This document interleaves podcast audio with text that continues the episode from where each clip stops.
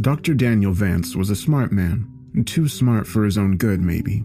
40 years old, a lecturer in fluid dynamics with a mind made of shapes and numbers.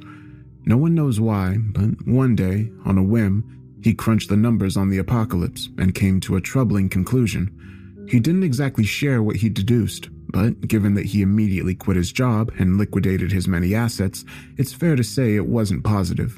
Swept up in the wake of this tremendous upheaval was his wife, a 24 year old PhD student who had grown infatuated with Daniel some time before. She loved this strange bear of a man who could just as easily build a log cabin as he could explain the idiosyncrasies of an asteroid's orbit. Speaking with Daniel always left you with the profound impression he was right. So, when he told her what he wanted to do, she agreed. Fifteen years and five children later, the Vances were living in the distant woods just beyond my hometown. They were enigmatic, richer than the Pope, and extremely serious about their prepper lifestyle. But they were also funny, easygoing, and incredibly compelling to speak to. Larger than life survivalists who swept into town with bizarre requests that filled local businesses were all shipped through the remote mountains so that the Vances could build their shelter. The advanced methods they used to keep it secret were legendary. Daniel had once spent six months earning the license necessary to drive HGVs up to his compound so that no one else would lay eyes on it. And on one occasion, when a company had refused his request for GPS tracker free vehicles, he bought them out wholesale so that they had no choice. So, when they stopped appearing in town during the pandemic, when requests for food and goods stopped and all contact was dropped, most attributed it to lockdown. They had a bunker and had spent their entire lives training to be self sufficient in the wake of civilization's collapse. Even Alexander, the youngest at just three, was already chopping firewood as a chore and learning what local plants were edible. Most of us just assumed that if anyone could ride out COVID without breaking a sweat, it was the Vances.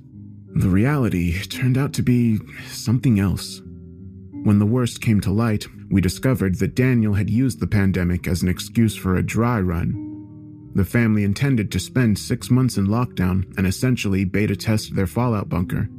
Three months in, and the sheriff received a distress call on the radio.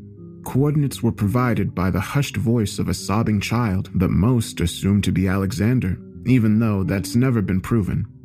Police arrived and found the bunker still sealed. It took hours for emergency responders to cut into the door, all while efforts were made to contact the family within, but to no avail. Once inside, police were left dumbfounded. There was no one to be rescued, no bodies, no survivors. There was evidence that the door's locking mechanism had failed and trapped the Vances inside with no way out, but if so, where had they gone? Beds and cots lay everywhere with molding yellow sheets, buckets close to hand with stains all around them. Some doors were barred, others smashed to pieces. There was even evidence of a makeshift quarantine and, in places, what looked like violence. The police, usually a fantastic source of gossip, were not forthcoming until the town demanded answers, and the sheriff was forced to offer only the barest of outlines. An outbreak of a waterborne illness had struck the Vances down not long after they were locked inside and unable to seek help. Rumors of contagion were overstated, fueled by the unrelated rise of COVID. Whatever contaminant had killed the Vances, it was non organic in nature. No need to panic. The Vance's loved ones had been notified the bunker was going to be demolished, and we could put this terrible tragedy behind us. Of course, we still had questions, a thousand of them. Why hadn't the family called for help? They had radios, computers, and smartphones too. They were survivalists, not Amish. And where were they? What happened to their bodies? Why hadn't they simply left? We shouted these and more at the town meeting, but the police simply refused to comment. For most of us, the excitement lasted another week or two until we realized we weren't getting any answers anytime soon. Besides, the pandemic was in full swing, and most of us had other things to worry about. The tragic story eventually faded until it was just one of those awful things in the town's history that we didn't talk about. I was as guilty as anyone else of just forgetting about it. I certainly never expected to find the bunker out there in the woods faded police tape still on the door that hung wide open with scorch marks around the lock. I stood out in the woods like someone had cut a hole right in the fabric of reality. The darkness so deep and black it almost ached to look at. The sight of it made my heart drop into my stomach. It radiated pain. Does that make sense? I think part of my lizard brain picked out details that wouldn't become apparent to me until I got closer, like the bloody finger streaks that stained the handle where someone had scraped furiously at the lock without success and a tiny viewing window had been smashed with a hammer that still lay nearby. I needed only to glimpse it to imagine the family taking turns to stand there and scream into the woods, desperate for rescue. Under any other circumstances, I would have run. But I'd gone there looking for my dog, and my light revealed a few wet paw prints making their way down the dusty concrete tunnel. Half Bernese and half collie, Ripley was the sort of dog who trembles in my arms when a storm buffets the windows and needs his paws held when we brush him. I love him. I don't have much of a family, or a wife, or even many friends, but I have Ripley, and I could no more have turned around and gone home to an empty apartment where I would have to sob my grief away than I could flap my arms and fly. He was my dog, and I'd raised him since he was a puppy, and I wasn't going to leave him out in those woods. I went in after him. I didn't know what to expect, but I knew it wouldn't be good. Whatever the police had found, they'd not only kept most of the morbid details to themselves, they had also lied. The bunker was not demolished, or even sealed off, in fact. Looking at the occasional blue latex glove tossed aside, and the one or two broken police issued flashlights, it seemed like the last people inside had been in a hurry to get out. Given this was where seven people had presumably died, I assumed it was someone's job to clean it all up, but the corridor looked largely untouched. Just a few meters in, and manic writing started to cover the walls, the desperate scrawls of a lone survivor left there to be rediscovered like cave paintings. Most were deliberations on how to get out, diagrams, blueprints, equations, and formula, all focused on the door and the circuits responsible for its faulty lock. I instinctively assumed they belonged to Daniel and that he'd been the last to die. What a god awful fate for a man to outlive his children. And yet it got worse. Slowly, the writing changed from equations and plans to a desperate scrawl, the same few phrases repeated over and over Five doors. Five, not six. Six. Didn't make it. Six doors. Six. It seemed like the kind of thing you'd find in an asylum, a psychotic rambling punctuated only by six paragraphs right at the end. Each letter was impeccably neat, and each small paragraph was topped with a beautifully drawn Christian cross. Elliot Vance, age 15. A gifted guitarist, he liked boys even though he thought I did not know. I loved him with everything I had. He would have made a great man. Alicia Vance, age 14. She liked to paint and to shoot. She had her mother's mean streak. It would have served her well in the future. Elijah Vance, age 8, the smartest of us all. These were Daniel's memoirs to his family, and seeing the words lit up by the torch was a haunting insight into the overwhelming despair he'd endured. He must have realized he wouldn't get the chance to speak at his family's funeral or write their obituaries.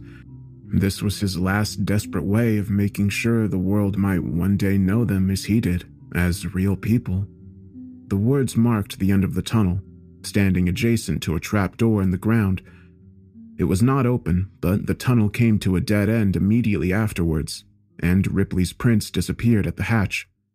I feared he might be in danger, but still I stopped and looked at the bunker door 20 meters behind me. The once gloomy forest looked so bright, even on this cloudy day, the air dotted with rain.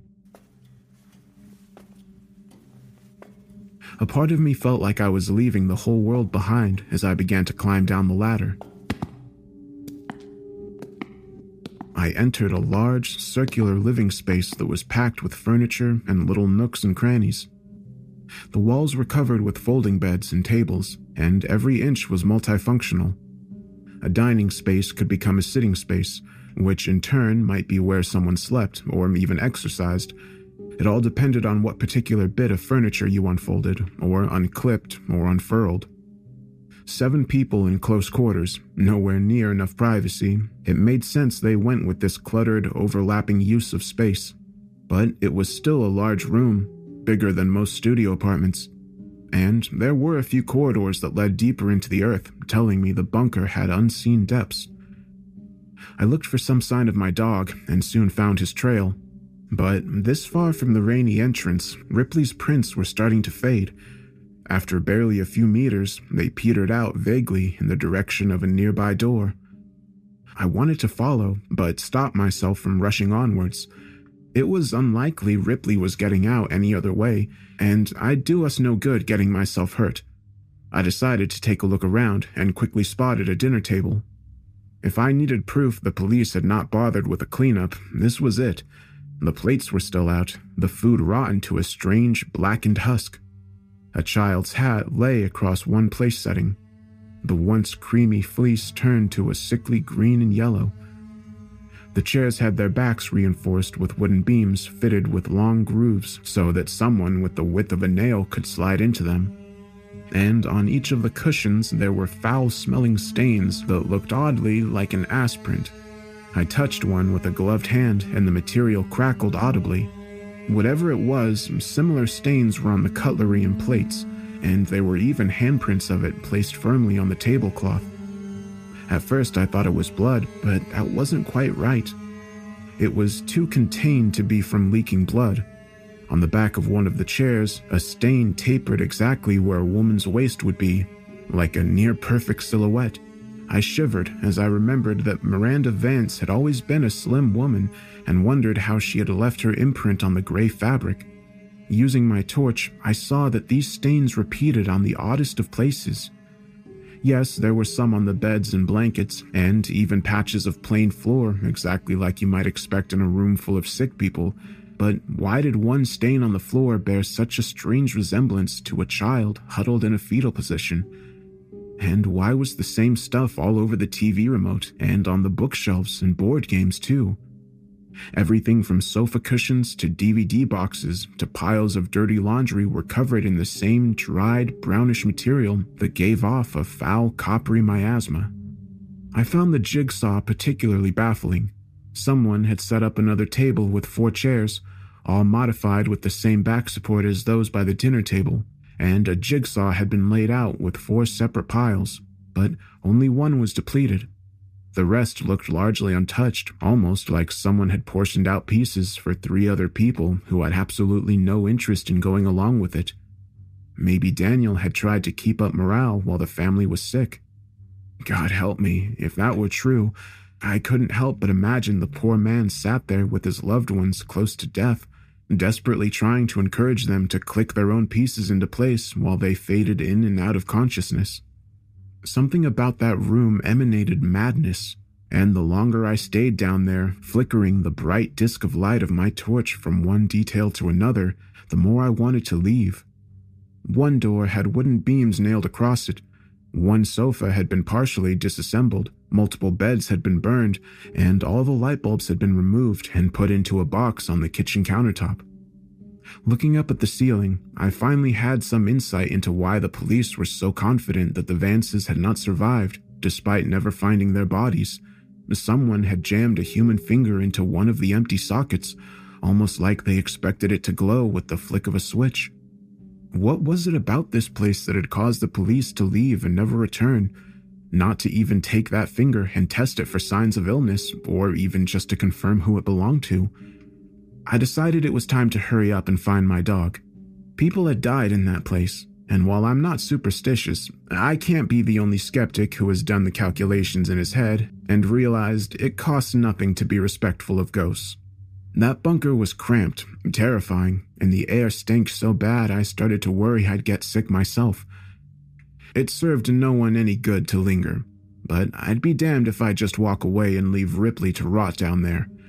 It's not like he could climb a ladder and get out on his own, even if I wasn't entirely sure how he'd gotten down there in the first place. Summoning what little bravery I had left, I called out and broke the silence, something which felt like a terrible taboo in that god awful place. like screaming in a graveyard. Ripley? I waited and hoped to hell I'd hear the pitter patter of his paws, but for the longest of moments, there was only the kind of silence that makes you wonder if someone or something in the darkness is holding its breath, trying to look like just another patch of nothing, biding its time until you finally turn around and show it your back. The TV came on with a burst of white noise that was so loud and so sudden I cried. I threw my arms up and nearly fell backwards onto a rolled out sleeping bag that looked like it had spent a week in the sewer. By the time I realized what had caused the noise, I could already hear a tinny rendition of Daniel Vance's voice. I realize the issue here. I need to emphasize just how little I understand anything that's. I frowned at the screen as I approached. It showed a greenish infrared view of the bunker with Daniel up front and the dinner table behind him. It was grainy and hard to see, but I could clearly tell that his family were sitting in those chairs. Miranda was the first to fall ill. Looking back, it makes perfect sense. Miranda often went into storage to fetch food for cooking, and we found it behind one of the refrigerators. So that's. Ah, shit. One of the figures in the background slumped onto the table with a loud clank and sent a plate spinning off onto the ground. Shit, shit, shit. Daniel muttered as he got up and grabbed the woman by the shoulders and sat her upright. Miranda never did like my cooking. He laughed as he fussed with something at the back of the chair. The rods are much better than tape. They fit right into the spine, and with a little modification, I can just slot them into the chairs. That way, everyone is able to join in for dinner. I'm working on something similar for a family game night. Daniel wandered over to the camera, and with a grin, he lifted it from the tripod and scanned the dinner table. What I saw nearly made me drop my torch. His family were long dead. Gaunt faces, missing noses, lips that had receded to reveal awful grins. They were corpses, plain as day, even when viewed through such a low resolution image. The only thing that made them seem remotely alive was the way their eyes still reflected the infrared back so that they glowed in the dark. And yet Daniel seemed oblivious to it all. He tousled Elliot's hair, kissed his wife on the cheek, and ran a hand across one young girl's shoulder. He even picked the young Alexander up from his chair, and I assume he coddled him. I don't know for sure because I looked away, unwilling to see the poor boy up close. Eyes averted from the screen, I couldn't help but pan my torch across to that same dinner table and shiver as I finally realized what all those stains were. Not quite blood, but close. Liquefying flesh. Left alone for months, Daniel had not put his family's bodies to rest. Instead, he had moved them around from place to place and puppeted them, living life as if nothing had really changed. Looking at where those stains had settled, I saw a clear pattern emerge. He had put them to bed, he had set dinner, he had propped them up to watch TV or gave them their favorite book. They even sat there as lifeless husks while Daniel waited for them to complete a jigsaw. The idea horrified me to my core. Back to work.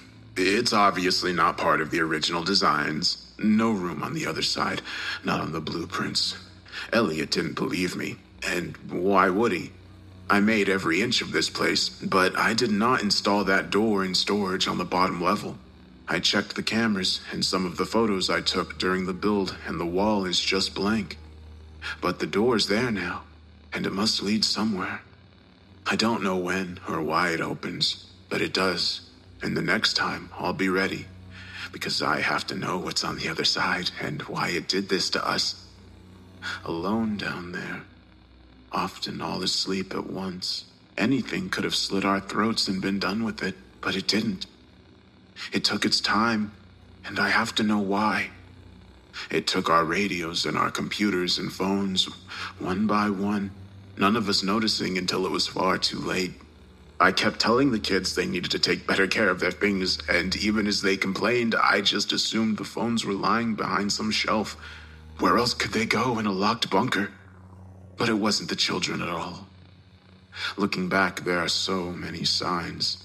Who kept taking away the lights? Who kept draining the batteries in our flashlights?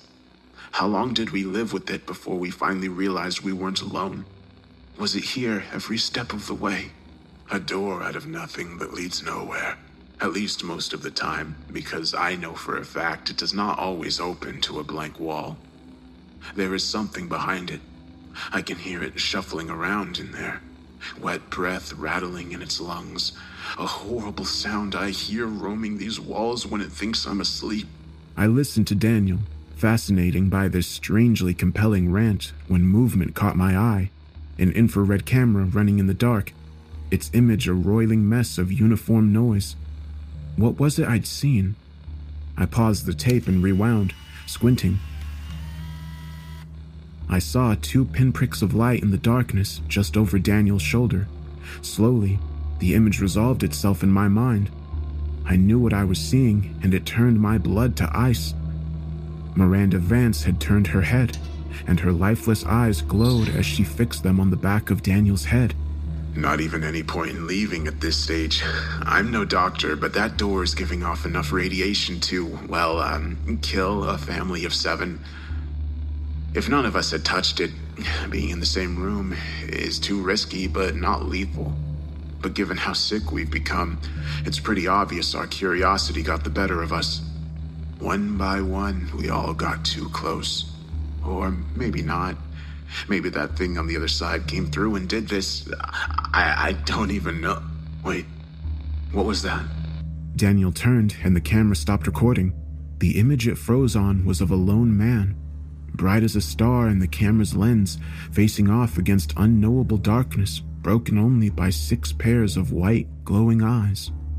I became painfully aware of my position relative to the table, and I had the painful premonition that if I turned, those chairs would not be empty.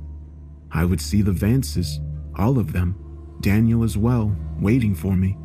Heads turned, bodies left to rot for years in the dark. Behind me, something shifted. It breathed, loud, quick, and I knew what it was. I knew.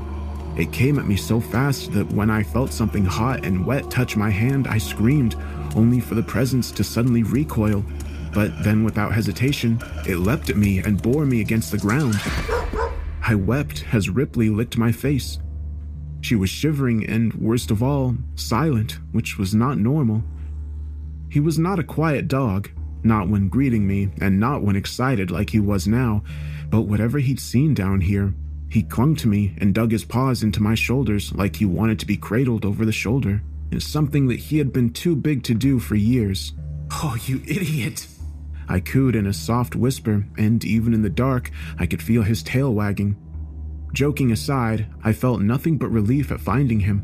Let's get the hell out of here. I picked him up, straining a little under the weight, but refusing to give in to tired muscles, and made for the ladder. It wasn't easy climbing the three or four rungs to the hatch, but I managed and gave the hatch a shove. First one hand, then two, and again and again with everything I had, but the hatch still refused to budge. I started pounding at it with my fists, but all I achieved was a sore wrist. The hatch had jammed when somehow the handle had been snapped clean off. Now I'd need a pair of pliers or something to cut through the metal bar locking it shut. My fingers couldn't move it, nor could I brute force the hatch open. The metal bar was an inch thick, and at the very least, I'd need some tools to get at it from this side. Well, at least it's fixable, I thought as I climbed back down and caught my breath.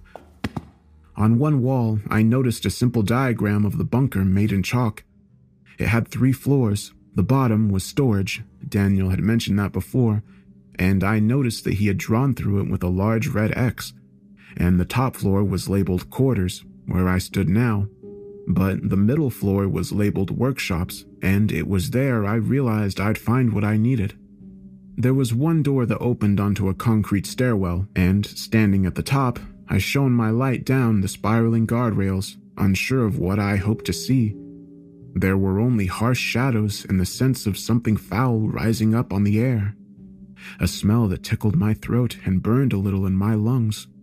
Had the police even gone down this far? Had they seen what I'd seen on that TV and just left? Somehow, I thought it was unlikely that had been enough to send the entire sheriff's department running. So, was it something else that had done it? Something that had been enough to terrify dozens of armed men? Something that was almost definitely down there. The door. I went down quietly. At first, I considered leaving Ripley behind, but after losing him the first time, I decided I'd rather risk it just to know that he was right next to me. Besides, he was being quieter than I was, and I didn't feel much like going down those stairs on my own. He accompanied me with only the quiet sound of his paws on concrete, a sound I found deeply comforting as I barely managed to keep my torch from shaking in my hand and my breathing steady. Down one floor, and I found the workshop exactly as you might expect a large space filled with generators and fuel and water tanks, boilers and heaters, and pretty much anything and everything else you'd need to survive, but which you couldn't put outside due to fallout. Wires, pipes, and tubes ran from one end of the room to the other, and even years later, most of the machinery still hummed in the pitch black emptiness. An idea I found deeply unsettling Taking one look at that strange tangle of harsh shapes and industrial figures looming out of the walls and floor, I shivered and looked around, quickly finding a small area Daniel had corded off for his own use. About a fifth of the total floor space, there was a large workbench and some seriously high end machining equipment, all very well used. Buzz saws, drills, belt sanders, welding torches, everything a man needed to do it himself. And Daniel had been busy, I'm not sure what exactly it was he'd been working on, but there was an arm on the bench. It sat atop a pile of papers that had slowly turned brown over the years until the whole thing looked like it had been soaked in tobacco spit. On the whiteboard was a faded but still visible diagram of what looked like a ball and socket joint. I thought of the tape, of Daniel's little mechanisms to keep his family upright, then looked at the arm and suppressed a momentary gag reflex. I don't know if Dan had been working on posable limbs or just a way to put the decomposing remains back together after they'd started to fall apart, but the size of the arm suggested a preteen child, and he'd left it out on the surface like it was a disassembled clock. It was also missing a finger. Just how crazy was he? I wondered as I pinched my nose with one hand and began overturning boxes looking for a hefty pair of pliers, or maybe a hacksaw. Ripley backed away from the noise, but once I made sure he wasn't going anywhere, I carried on, grabbing and pulling at box after box, hoping I'd find what I was looking for anything to break that metal bar. In the end, I managed to get a pair of bolt cutters, a crowbar, and a heavy duty pair of pliers. One went in my pockets, one went down the back of my jeans, and the other was clutched in my fist, too large to be tucked away in my clothes. The bolt cutters felt hefty in my hand, which was a bit of a comfort, but the feeling didn't last long. Something moved in the darkness. Out there in the twisted jungle of shadows cast by all those pipes and wires that ran from one machine to the next, a figure moved. Thin, but unmistakably human in its outline. I couldn't help but remember what I'd seen on that tape. Surely it couldn't have been real. Maybe Daniel had rigged something up, some fishing wire and a motor, maybe? The idea that those bodies had been moving on their own, I couldn't be sure of that, could I? It was a frightening idea, one my mind had latched onto out of sheer panic, that was all. And then I saw them, a pair of white pinpricks reflecting back at me from the depths of that cluttered room. Ripley, already behind me, head nuzzled into my leg, pushed even closer against me, and let out a barely audible whine under his breath, the behavior of a dog who was terrified, close to pissing himself with fear. Just a bit of metal, I told myself as the light shone so violently in my hand I struggled to see straight. Just two shiny bits of metal. They blinked and began to come towards me. If I had any doubts left, they were dispersed by the sight of a pale white hand emerging into the light. I ran straight to the stairs and went to climb them, but only one or two steps in, I saw something gripping the handrail on the top floor. A moldy clump of flesh, just recognizable as a fist. The flesh withered until the fingers were basically bone. Without meaning to, I brought my light up out of habit and I saw the bloated face of a hairless corpse glaring down at me. I couldn't even tell you if it had been a teenage girl or the 60 year old Daniel. Either way, I instinctively turned and found another body shambling towards me out of the workshop. I, I was trapped, nowhere to go. I could feel Ripley behind me, an adult dog, tail between his legs, shivering like a puppy and desperate to be picked up. God, I needed him to stay together for a little longer. I couldn't take him in my arms, but I couldn't leave him either. With nowhere to go, I ran down and entered the storage. There was the temptation to stop once I hit the bottom. Down here, the air was thicker, and the sounds of my breathing were muted, somehow distant, but I only had to look back up to see three pairs of eyes glowing down at me. So, without giving any of it much further thought, I barreled down the corridor and stumbled onto a door at random. Opening it, I saw what looked like your standard storage room. Only most of the shelves had been overturned and the food left to rot on the floor. One or two shelving units were still upright, though, and their shelves were covered in tall, opaque boxes that made them a fantastic hiding spot. That, I decided, would have to be where I crouched down and turned off my light. I was already inside when I realized that wasn't all that was in there. The door almost looked normal. I could see why Daniel must have been confused by it because it looked a little bit like the other doors down here. But it was different too. It was too tall and too wide, about a foot and a half off the ground, and the metal rusted in its entirety like it had aged out of sync with everything else down here. All around the jamb was a profusion of wet, soppy moss, like the kind you find hanging off trees in a swamp, and every few seconds the door would leak something strange and oily. Of course, that wasn't too strange in itself, but the leak was horizontal, creating a puddle about the size of a man that defied all reason. Remembering Daniel's words about radiation, I instinctively inched away from this puddle and the door on the opposite wall backing myself into the darkest, quietest corner I could while I pulled Ripley behind me and hoped to hell he wouldn't give me away. Once I was in there, I turned off my light and waited. I must have taken longer than I'd thought to hide, because it was barely a few seconds later when a few figures entered the room. It was pitch black after I'd turned off my torch, but they made enough noise to let me know that at least two of them had stumbled in after me. I stayed there, unable to see anything, not sure if they were heading straight for me or just getting ready to leave, forced to hold out and let luck decide my fate when I finally heard something scrape against the wall barely two feet from where I stood. I gave up and switched my light on, desperate to know what was coming for me. The sound had been terribly misleading. Daniel Vance was no more than six inches from my face. Get out. He hissed from a toothless and cracked smile a living corpse just like the others. Somehow, a flash of intelligence remained in those wide, terrified eyes. And then I heard it the creaking of a door, and without even thinking, I turned the light and saw it on the wall. I saw it open, and behind the strange steel, there was more than just plain old concrete. Much more. I saw a raging gullet of flesh a ring tube of pulsing muscles lined with teeth the size of hands, a spiraling descent into madness. Hot, fetid air washed into the room, buffeting me and the rotting corpses, all of us paralyzed by what we were seeing. Even if most of the figures besides Daniel and myself, they didn't have eyes to see with. What the? I muttered, unable to take my eyes from the flesh tube beyond the doorway. It's coming. Daniel whispered as he grabbed me with one fist and hurled me out of the room. I hit the door and skidded along a slick fluid left by the Vance's footprints, the smell of which turned my stomach.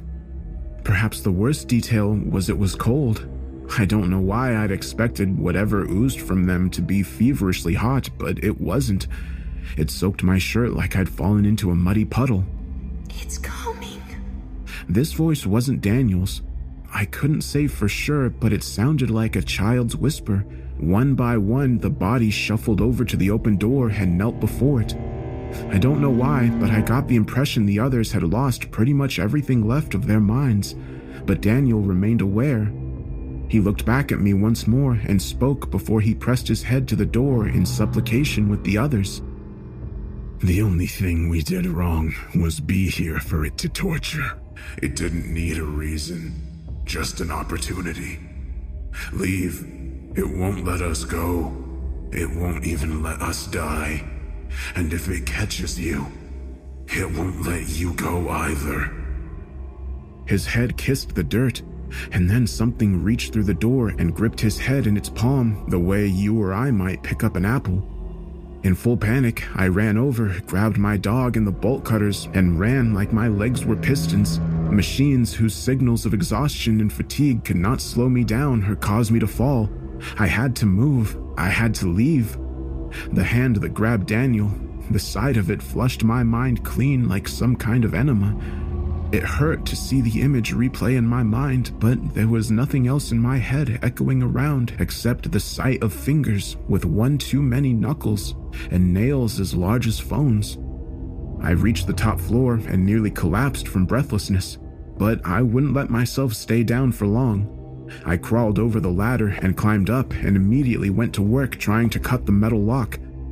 It was hell with just one hand, the other clinging to the torch that I kept frantically pointing at the door behind me, and it wasn't long before I fumbled one too many times and dropped my only source of light. No, no, no! I mewed, but there was no time to look for it. I had to get out, and I had to get out fast. I couldn't see, but I was sure I could hear something climbing up those stairs. Not the steady thump of human feet. No, this was different. This was a rapid pitter patter of a spider, maybe. Something with hundreds of feet or hands or God knows what, skittering along the floor and walls and ceiling, pulling itself along with a body whose mere shape would offend God. Using all my strength, I leaned hard on the bolt cutters, and at last the bolt gave. I threw the hatch open and got just enough ambient light to see Ripley hovering at the bottom of the ladder. I crouched down, scooped him up, and fled up the ladder so quickly that my muscles turned to jelly at the top and I fell over onto my hands and knees. But still, I was out. The long corridor covered in writing was ahead of me, and at the very end, a doorway now capped by the tired blue light of the full moon. Ripley needed no encouragement. He whipped down the corridor with canine speed, and I followed at a broken and stumbling crawl, eventually shouldering past the doorway and collapsing onto the forest floor. For a few seconds, I drifted in and out of consciousness, but when I looked up and saw the canopy overhead, moving, the branches backlit by a full moon, I snapped awake and glared down at something gripping my ankle. The hand had reached out of the dark and seized me and was slowly dragging me back into the earth below. Whatever it was, most of its body lurked out of sight in the shadows behind the doorway, but the hand that crushed my leg was the size of my torso, with an arm that looked like it belonged to a mole rat. I struck it with my own fist. I dug my nails in. I cried and kicked and screamed, but nothing could stop it. From behind the door, something like a face grinned and leered at me with joy. It was taking its time, sure enough, pulling me in so slowly that it gave my mind all the time in the world to appreciate the nightmare that awaited me. I thinking if that moment you'd given me a gun, I would have shot myself because God help me, I couldn't escape the look in Daniel's eyes. How he'd knelt to worship this thing like a man who knew that hope or pride or joy or anything with even a hint of goodness was so far out of reach for him it might as well be a dream. How long was this thing going to keep me down there? I wept like a child, feeling my mind was slowly cracking as I tried everything to stop that thing from pulling me into the shadows.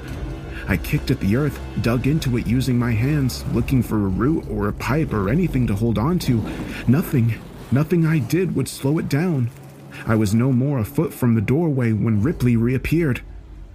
A dog afraid of hoovers and plastic bags and doors that move on their own a dog who once got stared down by a particularly feisty rabbit who stopped mid chase and turned around, baffling the predator on its tail. A dog you couldn't even watch scary movies around, and he lunged at that arm like he was a wolf, like he'd always been one. While he didn't quite break the skin, the pressure was enough to make the thing's grip weaken, and I slid my leg out. Unable to stand, I knelt and grabbed the dog and pulled as hard as I could, and now that thing bled at least a little, and the pressure of the jaws and the sliding teeth ripped into its flesh. Together, at least, Ripley and I were let go and sent rolling backwards head over heels. I wasted no time waiting or looking or processing. I heaved the dog onto my chest and crawled until I passed out making it maybe half a kilometer away. Only when I could no longer see the door did I let myself fall to the ground face first and gave up consciousness. The doctor said I had pneumonia, which I suppose made some kind of sense. I might have believed them were it not for the sheriff's visit, asking strange questions of me as I lay in bed about what I may or may not have seen. I dismissed them to the best of my ability. I wasn't interested in chasing that particular nightmare down, figuring out if it had been real or not, at least not while I lay there, half drowning in my own infection. To be fair, I had at least some sympathy for why the police had done so little to seal the place off. I had, on occasion, thought about going down and doing the job myself, but to this day, I still have nightmares about being pulled into the dark beyond that door. Not just the bunker door, not the one I narrowly avoided at the end, but the one below. What I saw was a kind of madness. I'm sure of it, and I often think of Daniel's words. It didn't need a reason, just an opportunity. Somehow, the Vances were that opportunity. Maybe they built their bunker on a ley line or a weak spot between dimensions, or the site of former satanic rituals. I'm not sure if it even matters. They went into the dark thinking it'd be a safe place to wait out the world's troubles, but something had been down there waiting for them, waiting for a chance to get a family of seven people, to lock them in and deprive them of escape, and slowly take from them everything it could. I've moved since then, and couldn't help it. It wasn't just the memories, you see. It was the shortwave radio I kept in my basement, something my father passed on to me when I was just a boy. God, I'd forgotten about it. At least until I woke up one day to the sound of it blaring white noise down in the dark. And buried in that sound was the faint whispering of a man, his voice barely recognizable, but unmistakably his.